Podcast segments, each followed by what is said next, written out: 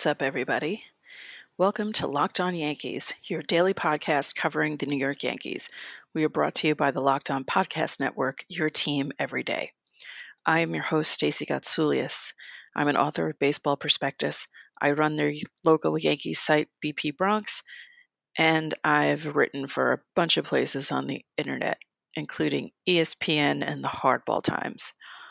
As always, you can listen and follow for free on Apple Podcasts, Google Podcasts, and you can play Locked On Yankees on your smart speakers by saying play podcast Locked On Yankees. You can also follow us on Twitter at Locked On Yankees, and you can email questions or comments to lockedonnyy at gmail.com. In today's episode of Locked On Yankees, we'll recap the Yankees' three game series with the Mariners. It was mostly positive. We'll go through the big story in each game. In segment two, we'll preview the series against the Twins, which starts tonight in Minnesota. Sonny Gray is starting on Tuesday, so Severino and Tanaka can rest a bit. Aaron Judge still feels pain in his wrist, and the Yankees now have 10 players with at least 10 home runs this season. In the final segment, we'll take a trip around the league. We'll discuss Mike Trout, Shohei Ohtani, JD Martinez, and much more. So the Yankees won two out of three in Seattle, which is good. There's nothing wrong with winning two out of three. It's just that winning the finale of the series would have been a big help.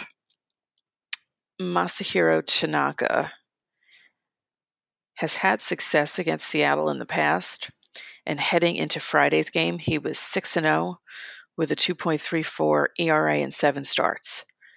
After Friday's game, he's 7 0 with a 2.02 ERA and 8 starts. Tanaka held the Mariners to just three hits over eight innings of work. He struck out 10 batters, and he didn't walk a batter.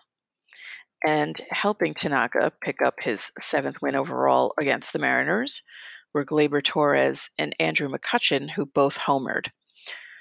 Torres made the game 2 0 in the second with a blast to left center, and McCutchen hit his first home run as a Yankee in the third inning to make it 4 0. It's all Tanaka would need to pick up his 11th win of the season. David Robertson pitched the ninth. He struck out one and walked a batter. On Saturday, Andrew McCutchen opened the game with a home run against Felix Hernandez, his second in two days. Seattle would strike back with a run in the third inning, courtesy of a Mike Zunino bomb off Lance Lynn. The Yankees pulled ahead 2 1 in the top of the fifth after manufacturing a run. It started with a Brett Gardner walk, and after he stole second and advanced to third on a pass ball by Zunino, he came in to score on a Giancarlo Stanton sac fly. Now the Mariners came right back to score a run to tie the game on a Dee Gordon single that scored former Yankee Ben Gamel from second base. In the top of the seventh inning, Austin Romine hit his 10th home run of the year to put the Yankees up by one. We'll talk more about that home run later. And in the top of the ninth, the Yankees added another run courtesy of a Gleyber Torres sac fly. So the bottom of the ninth got a little hairy. After Zach Britton and Robertson pitched a scoreless inning apiece, Dellin Betances came into pitch and immediately gave up a double to Mitch Haniger. He got Jean Segura's strikeout swinging and hit Robinson Cano with a pitch to put runners on first and second with only one out. Then he walked Nelson Cruz to load the bases with one out. I'm assuming everyone was uh, pretty nervous at this point because we've seen this movie before. We've seen Betances come into a game on the road with a lead and blow it. But thankfully, he came back and pitched like we all know he can. he got Denard Span to strike out on a foul tip and Kyle Seager to swing through strike three to end the game. That was a big relief. On Sunday, CC Sabathia made the start, but he didn't factor into the decision. He went five innings. He gave up two runs on seven hits with a walk and four strikeouts. Those two runs were scored in the bottom of the first after the Mariners hit four two out singles in a row, which is so irritating. There's nothing worse than watching your team give up runs when there's two outs, and especially on four singles in a row. The Yankees scored a run in the top of the first after Giancarlo Stanton and Miguel Andujar hit back to back doubles. It was Andujar's 39th double of the season.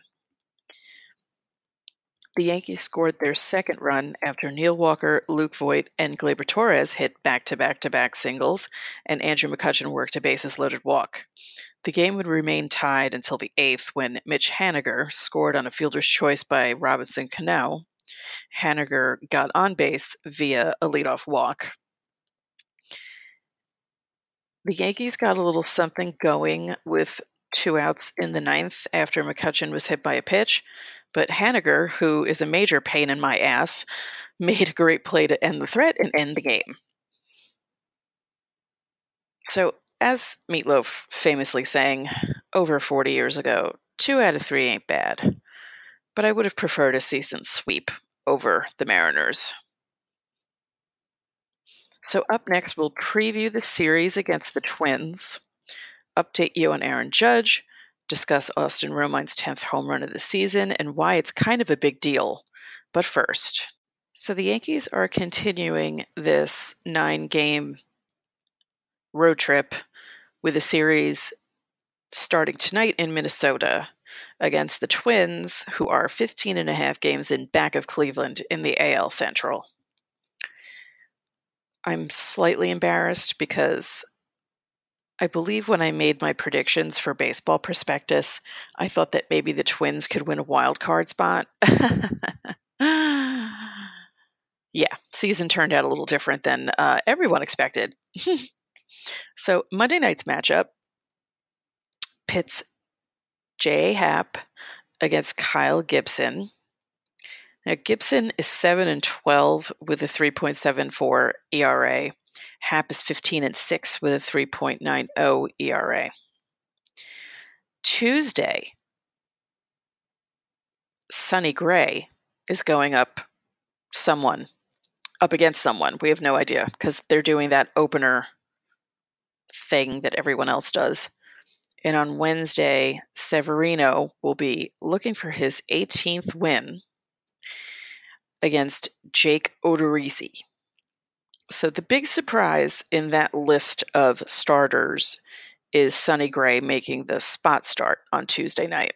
And the reason behind this decision by Aaron Boone is so Severino and Tanaka can have a bit more rest down the stretch. As we all know, Gray was moved to the bullpen in early August when he showed that he couldn't hack it as a starter for some reason. And while speaking to reporters about this move, Boone says that he's seen Gray trust his stuff more since being bounced from the rotation. And the proof is in the numbers. He's 2 and 0 with a 1.83 ERA in six appearances with one start since that time. Heading into the move to the bullpen, Gray was 8 and 8 with a 5.56 ERA in 21 starts. I've said this before and I'll say it again. It's exasperating that it took Gray moving to the bullpen for him to throw with conviction. Because if he had done that from the jump, the Yankees would be in a much different situation than the one they find themselves in right now. They could be right behind Boston for the AL lead, or they could even be in the lead if Gray pitched the way the Yankees expected him to pitch when they traded for him. And like I said earlier, he is facing the Twins on a night when they have an opener. It's crazy how many teams are doing this opener thing now. It's spread around the league faster than an STI. And I remember, you remember when the Grays, the Grays, ha, the Rays started doing it and everyone was making fun of them? Well, they're having some success with this formula, which is why other teams are emulating it. And one last thing about this series against the Twins. The Yankees are 82 and 21 against the Twins since 2002. And they swept them in Yankee Stadium in May. On the Sunday afternoon game, the Twins had a 3 1 lead heading into the bottom of the ninth. And then Fernando Rodney gave up the walk off to Gary Sanchez, and the Twins were swept out of Yankee Stadium. In, in such heartbreaking fashion. Like, I know the current t- Twins players have no idea, or I don't think they have an idea about how bad the franchise has done against the Yankees in recent years, but I'm sure Twins fans were probably like, oh, we're finally going to beat them. And then, yeah, it, it is really crazy. I I don't understand it. It's it's it's really incredible when you think about it. When you think about how many players have played for both teams during this past 16 years and how the Yankees still beat up on the Twins no matter what. I don't know. It's really odd. So Aaron Judge is still experiencing pain in his wrist, which isn't a good thing. He's been participating in indoor back batting practice, and the Yankees had hoped that he'd be able to move on to on the field BP. And Judge still sounds a bit optimistic, even though he doesn't know when he'll be facing a live pitcher. Wrists are such a tricky injury and it's probably the worst place on your body to have a broken bone. I mean, not counting your neck, obviously, but cause, because there's so many bones going together there, and just where he was hit and where the bone chipped off was just a really bad, just really bad luck. So who knows when he'll be back, if he'll be back. I keep saying if because I just have this awful feeling that he's not going to be able to make it back in time to play. On a more positive note, Austin Romine hit his 10th home run of the season. And it's a big deal for Romine, who keeps raising his career high in home runs. And it's a big deal overall because he became the 10th Yankees player to reach double digits double digit home runs this season. The Yankees have 232 home runs overall, and they're not too far behind the record, which was set by the 97 Mariners, who hit 264. The Yankees were the first team in the majors to reach the 200 home run mark. The Dodgers joined them on Sunday. They're right at 200. And Saturday's game was the Yankees' 68th with multiple home runs. And both of their runs on Sunday were scored without hitting a home run. Up next, we're going to go around the league and talk about some series, some division races, and some individual performances. But first, so, in our final segment, we're going to go around the league. The Red Sox pulled off a walk-off win on Sunday night against Houston after losing Friday and Saturday. Houston has been on a tear of late, winning 7 out of 8 games, and they're now tied with the Yankees in the standings with an 89 and 54 record. The Red Sox have won 98 games overall Houston kept them from reaching the 100 win plateau this weekend. But JD Martinez hit a big plateau. He reached 40 home runs on the season. He is having some season as the primary DH for the Red Sox. And I believe the 40th home run puts him in the same sentence as David Ortiz, who's reached that plateau before. The Rays completed a sweep against the Orioles, who have reached the 100 loss plateau, they're 41 and 102. Yikes. Now, the A's, excuse me, the Rays have won 11 straight games at home. And they will be facing the Indians next. And I wouldn't be surprised if they swept the Indians with the way they're playing at home. The Indians just finished up a series in Toronto with a 6 2 loss on Sunday. The A's also had a series sweep this weekend against Texas, which kept their lead over Seattle for the second wild card rather large. It's seven and a half games. And because of the Yankees' loss in Seattle on Sunday, the A's are only two and a half games behind the Yankees for the first wild card slot. I really do not want the wild card game to be in Oakland. Thank you very much. Can we talk about Mike Trout and Shohei Ohtani for a second? now, I always find it amusing when people, mainly Red Sox fans, proclaim that Mookie Betts is the best player in baseball. No offense to those people, but as long as Mike Trout is breathing, he's the best player in baseball. This weekend, Trout got on base 11 times in 14 plate appearances, and he hit two home runs. His season war is 8.7, which means he's that much closer to reaching 10 war. And if he does, he'll be the eighth position player in Major League history to do it at least three times.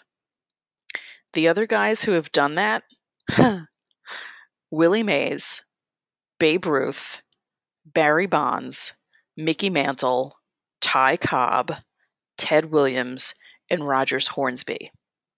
And as a friendly reminder, Mike Trout is only 27 years old, which means he still hasn't peaked. That's frightening. now, the writers will uh, probably vote Betts as the MVP for the American League this year and he's had a good year. I'm not taking that away from him. You know, he's on the first place Red Sox. He's helped them win plenty of games, and Trout has missed some time with an injury. But the fact that Mike Trout is always in the conversation for AL MVP is proof that he's the best player in baseball because there's never a time when he's bad. He's always good. It's it's incredible and he plays for a team that no one cares about. And because of that, he's not the face of baseball. He's also a little boring, which doesn't help. Like, he doesn't seem to have a dynamic personality.